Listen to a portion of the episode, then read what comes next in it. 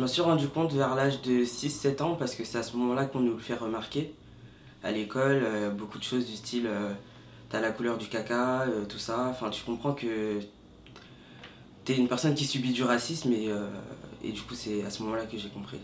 C'est l'école. C'est l'école qui, qui m'a renvoyé cette différence. À partir du moment où on a commencé à, à se tirer les yeux face à moi, à, à me dire des ching chang chong. Au collège, quand les clichés se font plus durs, le début de bah, la sexualité, la vie sexuelle, etc.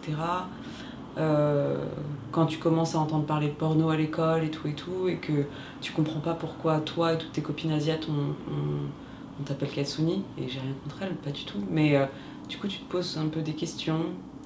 Puis plus tard encore, euh, ouais, dans le même registre, la drague, etc., etc., tu te rends compte de cette exotisation, mais mais c'est un phénomène sur lequel tu n'as même pas de mots. Enfin, moi, j'avais pas de mots pour, pour. Mais je me disais, mais pourquoi ils me disent tout ça? Enfin, d'où ça sort, d'où ça vient, etc.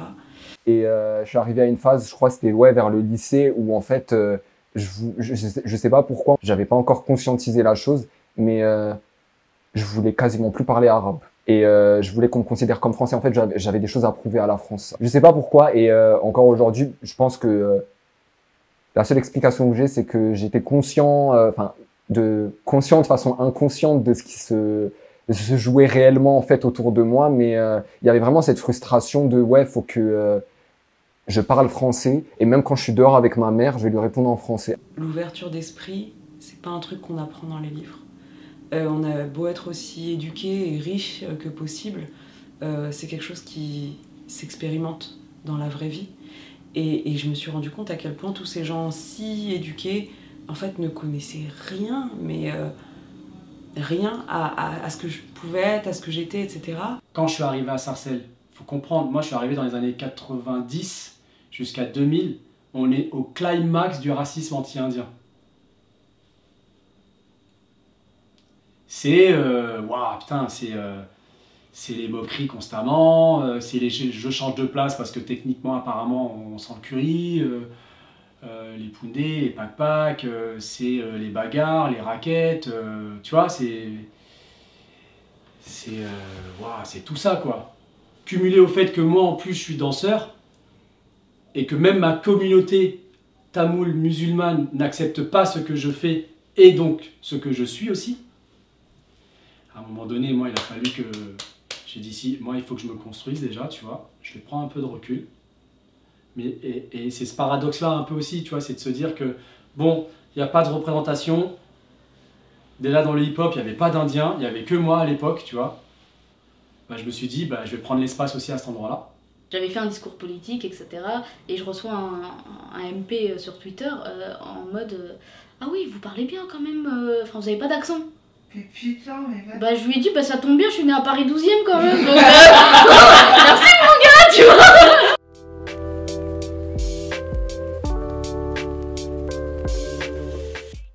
étrangère d'abord. Racisée, je pense que c'est vraiment quand je commence à rentrer dans le monde du travail, quand je, suis, euh, quand je fais des études supérieures et que je me rends compte par exemple que euh, euh, bien que j'étais inscrite en, en, islam médiéval, donc j'ai fait un M2 d'islam médiéval, j'étais la seule arabe entre guillemets dans, ce, dans ce master qui parlait de nous en fait. quand on commence à chercher du travail, quand on commence à chercher un appartement, euh, mon mari est marocain et barbu, donc ça n'aide pas non plus. Et finalement, même si je ne me suis jamais posé ces questions-là pendant des années, parce que je me suis toujours, euh, on va dire, euh, déterminée en me disant, c'est le travail. Le travail, le travail, le travail. Voilà. ici, tu en France, tu fais des études, si tu es doué, tu vas passer à la classe supérieure, etc., etc. Et puis tu trouveras du travail et basta. c'est un peu l'idée, le, le, chemin qu'on se fait tous un peu quand on arrive, quand on arrive ici. Et puis oui, en grandissant, tu dis, mais attends, j'ai deux masters, euh, euh, j'ai plein de qualités, je travaille depuis que j'ai 16 ans, euh, je sais faire plein de choses. pourquoi je trouve pas de travail dans le milieu dans lequel je recherche? Pareil pour les appartements, pourquoi on nous refuse de visiter, pourquoi des fois on nous refuse de, rentrer dans, tel, tel, tel, tel, ou tel endroit? Plus tu grandis, tu penses avoir plus d'armes, plus d'argent, plus de facilité, et en fait tu te retrouves avec d'autres galères. Effectivement, quand tu arrives dans une ville où, où il n'y a que des blancs, quand tu vois un autre Indien, t'as l'impression que t'en as jamais vu de ta vie, tu vois. Tu dis, euh, oh En tout cas, à l'époque, ça faisait ça. Tu sais, là, où on- là où on grandissait, on disait. Tu sais, limite, tu dis, il s'est perdu, alors que lui, sur, sûrement, il doit se dire la même chose. Il va se dire que moi, je me suis perdu, tu vois. il y avait ce truc-là de. Bah, on voyait bien qu'il y avait une différence. On n'avait pas encore ce mot-là, racisé. Un, un souvenir euh, très puissant qui s'est passé il y, a, il y a deux ans quand j'étais au Rwanda. J'étais tout d'un coup très apaisé. Et j'arrivais pas à m'expliquer. J'arrivais pas, je comprenais pas pourquoi. Et en fait, euh, je l'ai écrit, écrit à mon copain ce jour-là où je me suis rendu compte pourquoi. C'est que personne m'avait rappelé violemment que j'étais noir. Je pense que c'est ça qui est le plus puissant en fait. C'est que les structures sociales qui sont en France ne sont pas les mêmes qu'au Rwanda. Et donc, euh, j'étais plus noir quoi. J'étais Miguel tout d'un coup. Il y avait un truc de totalement hallucinant de, de, de se mouvoir dans un monde où tu dois pas faire attention sur comment tu marches, euh, comment tu parles. euh, de plus subir le racisme, c'est quand, même- assez agréable. Pour moi, quand j'étais à Bretigny-sur-Orge, le, racisme, pour moi, c'était un truc de blanc. Tu vois? C'est en arrivant à Sarcelles, j'ai compris que le racisme, c'était un problème français. C'est-à-dire qu'on a hérité, nous, nous aussi racisés, on a hérité de ce regard colonial parce que on est allé dans les mêmes écoles où on a appris les pays du tiers-monde, les pays, en- pays sous-développés, et les pays en voie de développement. Aux yeux de qui Voilà, c'est toujours pareil, tu vois. Et dans ce contexte-là, on a appris à regarder nos cousins qui sont restés au pays comme des blédards. Tu vois ou pas? C'est violent. hein et donc du coup, c'est dans ce contexte-là, quand j'arrive à Sarcelles, je me rends compte que tout le monde se tire dessus, quoi, en fait. On comparait les PIB de nos pays d'origine, quoi. On en était là, quoi. Non mais tu vois ce que je veux dire? On en est là. La question du racisme, elle n'est pas du tout individuelle et elle n'est pas du tout liée à l'intention de la personne. Tu peux tomber amoureux de quelqu'un et pourtant être hyper raciste envers cette personne.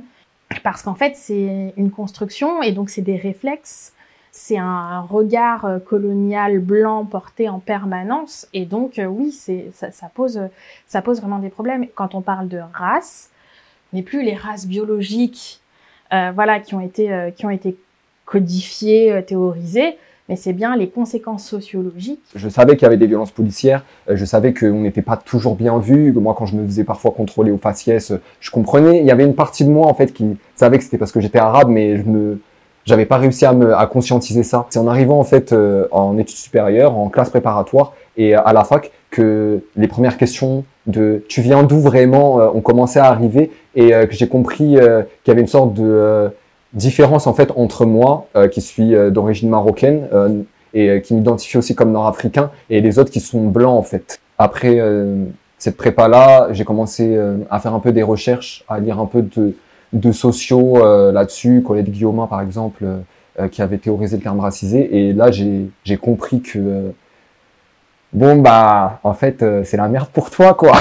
Être racisé c'est pas une identité, hein, c'est quelque chose qu'on construit que la société construit pour nous. On est obligé de s'identifier à ça, mais, euh, mais je pense qu'en soi, c'est pas, c'est pas une identité. Et le bout du bout, c'est que ça le soit plus.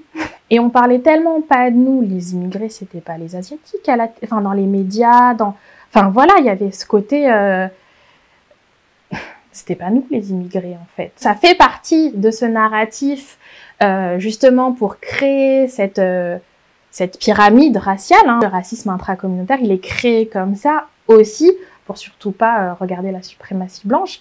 On parlait pas de nous, c'était la minorité silencieuse, travailleuse. Enfin vraiment, le mythe de la minorité modèle, il se construit comme ça il est insufflé dans nos communautés pour surtout que on continue de regarder euh, vers les blancs disant ah, et tout et on, on regarde les autres communautés, notamment noires et arabes en France, comme étant inférieures.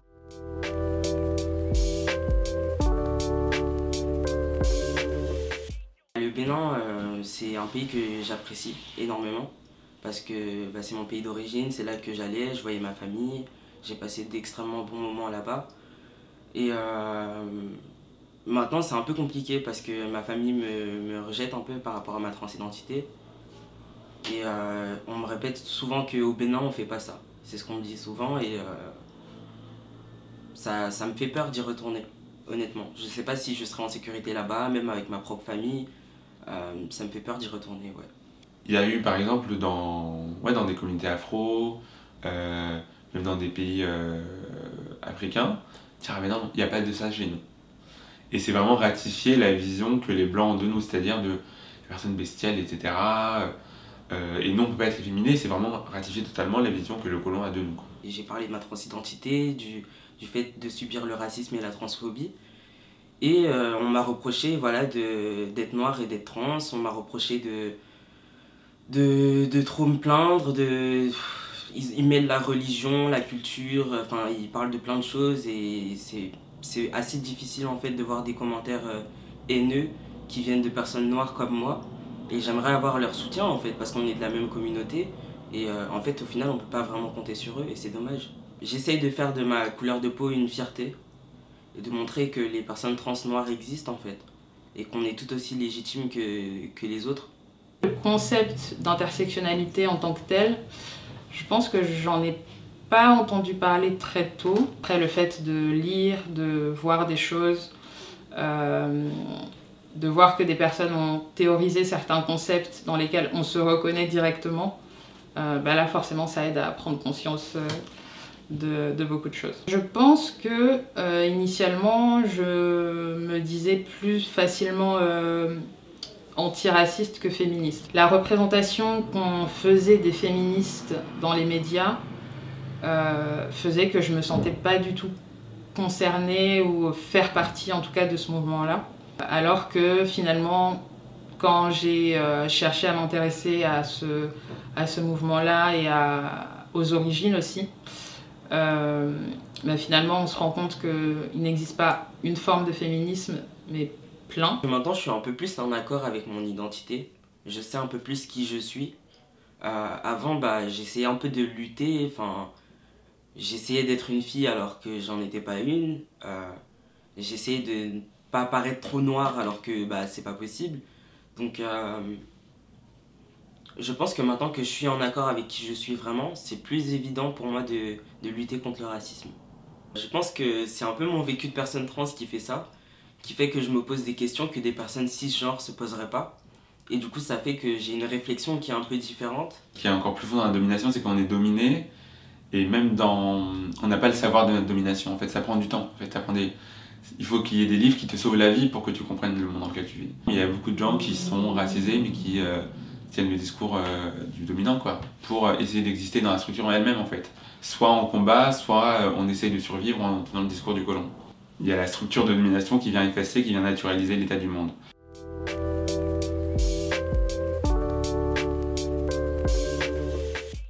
Enfin après tes parents et tes grands-parents te l'ont probablement répété beaucoup de fois, mais ils se sont beaucoup sacrifiés pour toi pour venir en France, pour t'élever, pour te donner tout ce qu'ils avaient. Et en vrai, je dis ça avec beaucoup d'humour, mais je sais que c'est vrai. Je sais qu'ils ont beaucoup sacrifié. Je sais qu'ils ont énormément perdu. Je peux que être reconnaissant euh, envers ce qu'ils ont fait pour moi. Et rien que ça, c'est une charge mentale en fait. Après, il y a une autre charge mentale qui est en fait la charge mentale d'être racisé en France. Euh, qui, qui est pas du tout la même. Euh, c'est celle de devoir se justifier tout le temps. C'est devoir se dire à chaque fois que quelqu'un va faire une blague qu'il trouve plus ou moins drôle, euh, bon, est-ce que je vais le reprendre? Est-ce que c'est ma place de le reprendre? Est-ce que je vais gâcher la fête? Euh, tout ça, c'est une charge en plus en fait. Cette charge raciale, en plus de la charge mentale en étant à l'intersection de femmes et racisées, bah, de toute façon, c'est depuis le berceau. C'est du berceau au tombeau qu'on aura euh, cette charge mentale et cette charge raciale. Moi, je la vois aussi comme euh, cultiver sa résilience. C'est-à-dire que nous, enfants euh, d'immigrés, personnes racisées, on a une résilience, mais qui est du coup hors norme. on a une capacité donc de s'adapter, on a une capacité de, de détermination, etc., qui est voilà, qui va beaucoup plus loin de par notre histoire, de par notre vécu, de par notre vie.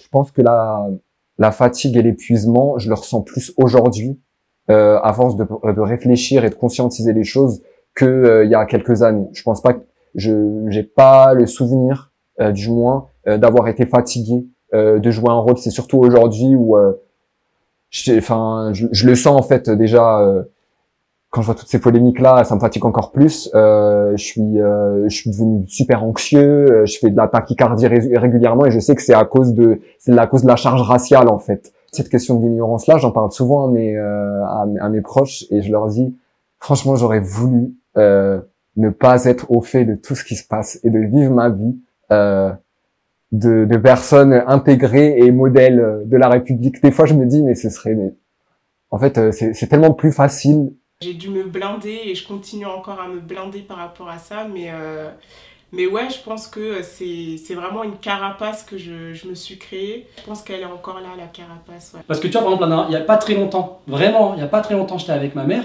là, à la mairie, et il n'y a pas de voiture. Il y a le passage piéton, le bonhomme est rouge. Je sais qu'il n'y a pas de voiture, on est en droit de traverser. Elle, elle porte le hijab, tu vois. Elle va dire non, traverse pas, après on va dire que c'est les mêmes, machin et tout. J'ai dû lui rappeler que j'avais le droit à la négligence en tant que Français. J'avais le droit à l'échec aussi en tant que Français. Tu vois? J'ai le droit au retard. Moi, j'ai un pote, un danseur, que j'ai filmé il n'y a pas très longtemps. Je suis pas du tout d'accord avec lui. Il dit Moi, je, je m'autorise pas à arriver en retard. Parce qu'on va dire encore les noirs. Mais frère, ça c'était nos parents. Bon, après, c'est pas bien d'arriver en retard en vérité, tu vois. non, mais, mais tu vois ce que je veux dire Tu sais, tu vois, là, le, le truc qu'on nous met là, tu sais, ce, ce truc-là, Ouais. on n'aurait pas le droit de. Mais t'as as tous les droits en fait.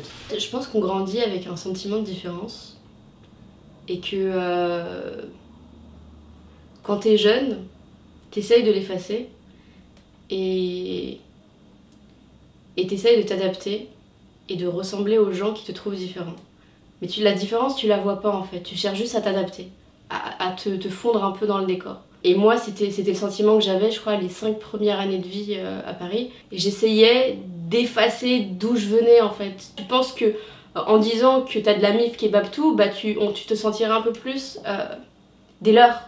Et pour, pour qu'un enfant, parce que enfin j'avais pas toutes ces problématiques en tête, tu vois, j'avais 8 ans, je, je me disais pas, euh, alors euh, là il faut faire de l'assimilation. euh, non, c'est juste, c'est un, un réflexe de survie limite, tu vois, le truc c'est darwinien. Je changeais le nom de mon oncle, enfin.